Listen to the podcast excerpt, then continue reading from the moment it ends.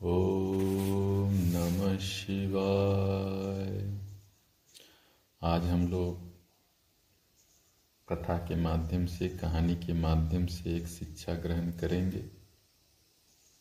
जैसा आपको पता ही है, जब हम लोग बच्चे थे तो हमारे जो दादी होती थी, नानी होती थी और घर में बड़े लोग होते थे, हम लोग को कहानी सुनाते थे।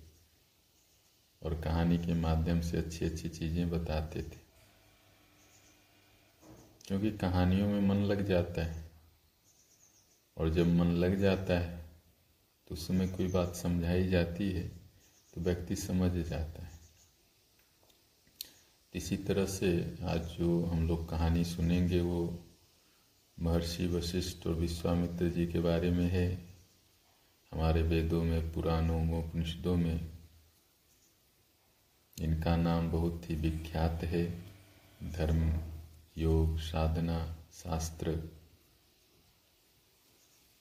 सब जगह इनका नाम आपको मिलेगा। तो इनकी कहानी से हम लोग सीखेंगे कि क्षमा, माफ़ कर देना, अहंकार ना करना, क्योंकि अहंकार की वजह से बहुत सारे व्यर्थ परिश्रम हमको जीवन में करने पड़ते हैं। अहंकार की तुष्टि के लिए कभी बड़ा मकान बनाना पड़ता है तो कभी बड़ा दुकान बनाना पड़ता है तो कभी बड़ी गाड़ी खरीदनी पड़ती है। जो ज़रूरत नहीं है, वो भी करना पड़ता है अहंकार के लिए, और उसमें काफ़ी समय, काफ़ी ऊर्जा कभी कभी पूरा जीवन ही अहंकार की तुष्टि में लग जाता है। और अहंकार तो कभी पूरा होता नहीं। ये तो एक ऐसी खाई है कितना भी इसमें चीज़ भरा जाए, ये भरता नहीं है। तो अहंकार की दृष्टि से अच्छा है। देखिए, अहंकार की वजह से बहुत सारे युद्ध भी होते हैं। छोटी छोटी बात को लेके युद्ध हो जाते कितने लोग मर जाते हैं, उनका घर टूट जाता है। लेकिन उन छोटी बातों को व्यक्ति बैठ के विचार कर ले तो बहुत लोगों का घर नहीं उजरेगा। तो बहुत सारा जो युद्ध है, श्रम है, बहुत सारा चीज़ गहराई से देखा जाए तो अहंकार की वजह से अब इतना देख रहे हैं कि युद्ध की सामग्रियाँ पूरी दुनिया में बन रही हैं, बिक रही हैं। कहीं न कहीं हम एक दूसरे को क्षमा करने की जो शक्ति है, खो रहे हैं। हम एक दूसरे को माफ़ नहीं करना चाहते। कई बार गलती हो जाती है मनुष्य से। इसीलिए क्षमा करना सीखना चाहिए। व्यक्तिगत स्तर पर भी, पारिवारिक स्तर पे, सामाजिक और राष्ट्र के स्तर पे भी क्षमा से सदा ही सुख और शांति संभव है और अहंकार से विनाश संभव है। तो अहंकार का त्याग करना है। विनम्र बनना है। इसकी शिक्षा इस कथा के माध्यम से दी गई है, आइए सुनते हैं। एक बार की बात है, राजा विश्वामित्र अपनी सेना के साथ जंगल में आखेट के लिए गए, शिकार के लिए गए थे। जंगल में घूमते घूमते वे महर्षि वशिष्ठ के आश्रम के समीप पहुँच गए। महर्षि वशिष्ठ ने राजा विश्वामित्र जी का स्वागत किया, सत्कार किया। उनकी सेना का भी स्वागत सत्कार किया। विश्वामित्र जी यह देखकर आश्चर्य में पड़ गए कि उनकी पूरी सेना का स्वागत सत्कार कुटिया में रहने वाले तपस्वी ऋषि ने, वशिष्ठ जी ने इतने अच्छे भोजन से और इतने ठाठ वाठ से कैसे किया? बाद में उन्हें पता लगा कि वशिष्ठ जी के पास नंदनी नाम की गौ माता है। गौ माता के प्रभाव से ही ऋषि जी ने ये सारा आदर सत्कार किया। तो राजा विश्वामित्र जी वशिष्ठ जी से वे गौ माँ मांगने लगे। लेकिन किसी भी मूल्य पे, किसी भी प्रकार से ऋषि ने नंदनी गौ माता को देना स्वीकार नहीं किया, तब विश्वामित्र जी के मन में लगा कि हम इसको बलपूर्वक छीन कर ले जाएँगे। लेकिन वशिष्ठ जी के आदेश से नंदिनी ने हुंकार से कितने योद्धा पैदा कर दिए हज़ारों योद्धा, और उन योद्धाओं की मार खाके विश्वामित्र के सारे सैनिक भाग गए। राजा विश्वामित्र के सारे सैनिक, सारे अस्त्र, महर्षि वशिष्ठ के ब्रह्म तेज से टकरा के चूर चूर हो गया। फिर विश्वामित्र जी भी ने तपस्या आरंभ करी। उन्होंने भी तप करके बहुत सारे दिव्य अस्त्र शस्त्र प्राप्त किए। लेकिन फिर भी वो वशिष्ठ जी के ब्रह्म तेज के सामने नहीं टिक पाए। अब विश्वामित्र जी समझ गए थे कि वशिष्ठ जी का कुछ भी बिगाड़ना संभव नहीं है। फिर वो तपस्या के लिए गए और सैकड़ों साल तक उग्र तपस्या की। उनकी तपस्या से ब्रह्मा जी प्रसन्न होके विश्वामित्र जी को दर्शन दिए और विश्वामित्र जी ने कहा कि मुझे ब्रह्म ऋषि बनना है, क्योंकि वशिष्ठ जी ब्रह्म ऋषि हैं, इसलिए उनके ब्रह्म तेज के सामने मेरा कोई भी क्षत्रिय अस्त्र शस्त्र बल काम नहीं करता है। ब्रह्मा जी ने कहा, यदि वशिष्ठ जी आपको ब्रह्म ऋषि मान ले तो आप ब्रह्म ऋषि हो सकते हैं। अब बस विश्वामित्र जी को, चूँकि वशिष्ठ जी से एक बार लड़ाई कर चुके थे, दो बार लड़ाई कर चुके थे, प्रार्थना करना उनको बहुत अपमानजनक लगता था। और जब भी वशिष्ठ जी मिलते थे तो विश्वामित्र जी को राजर्षि कह के पुकारते थे। इससे विश्वामित्र जी का क्रोध और भीतर भीतर बढ़ता था। वे दोनों एक दूसरे के शत्रु हो गए थे। एक बार की बात है। एक राक्षस को प्रेरित करके विश्वामित्र जी ने वशिष्ठ जी के बहुत सारे पुत्रों को मरवा डाला। स्वयं विश्वामित्र जी वशिष्ठ जी को अपमानित करने, नीचा दिखाने, हानि पहुँचाने के बहुत सारे अवसर ढूंढते रहते थे।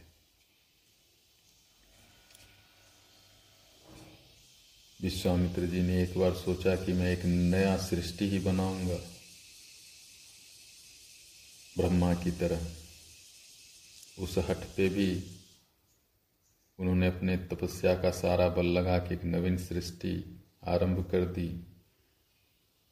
अन्न, पशु, पौधे, सब वो बनाना शुरू किए थे, लेकिन ब्रह्मा जी ने आके उन्हें रोक दिया।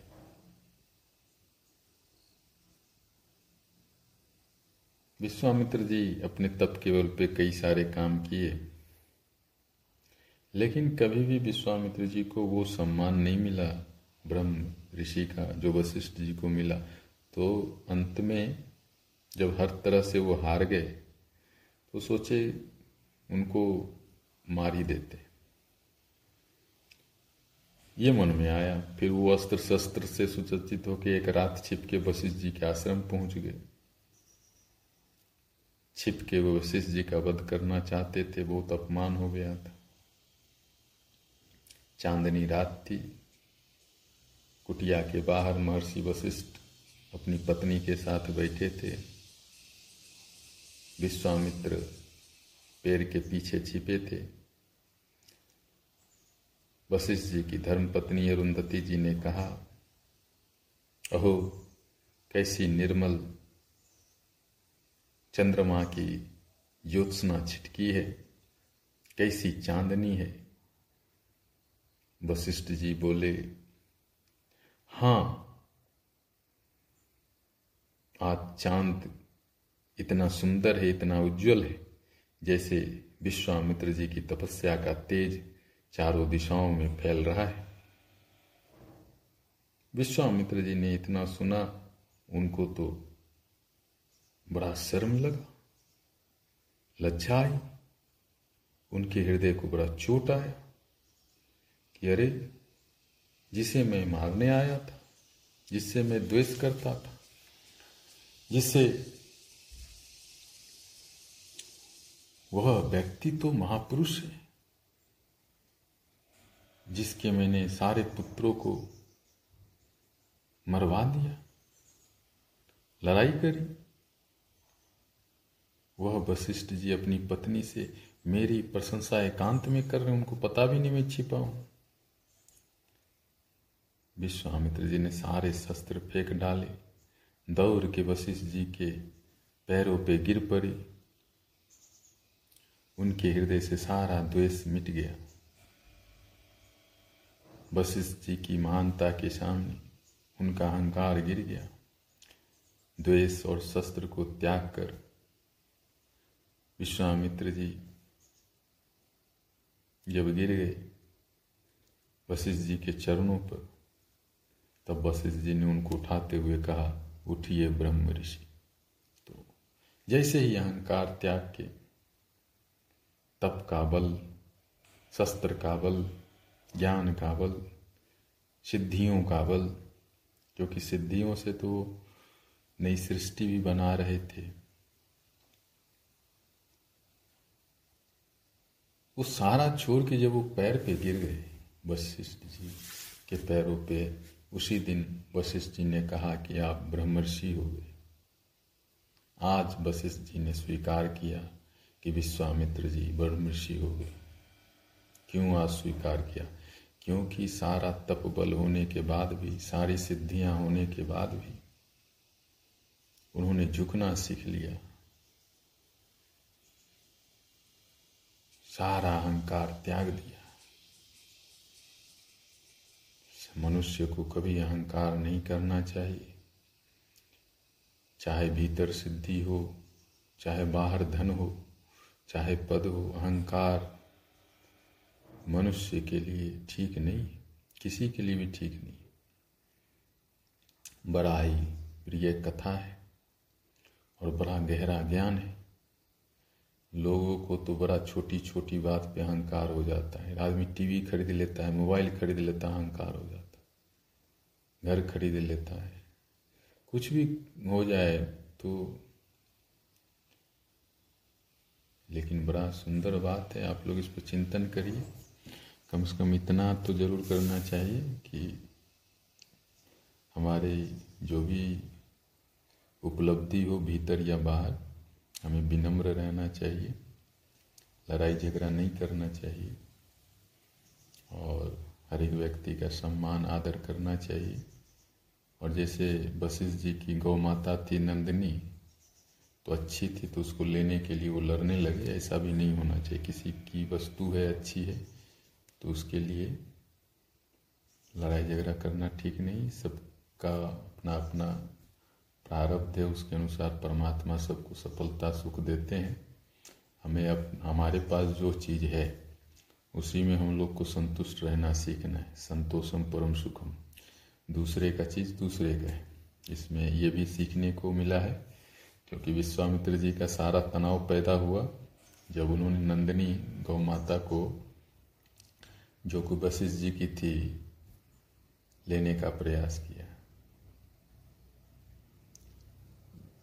तो ये भी हमको सीखना है कि अहंकार ना हो संतोष रहे घृणा ना हो। और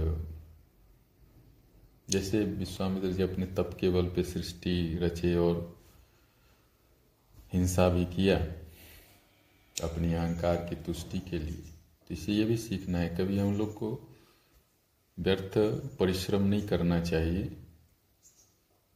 आ, किसी भी बात के लिए।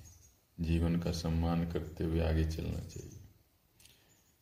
चलिए फिर हम कोई अच्छी कथा आपको अगले एपिसोड में सुनाएँगे, ताकि उससे जो शिक्षा है, वो लेके हम लोग जीवन को अच्छा बना सकें। चलिए हरिओम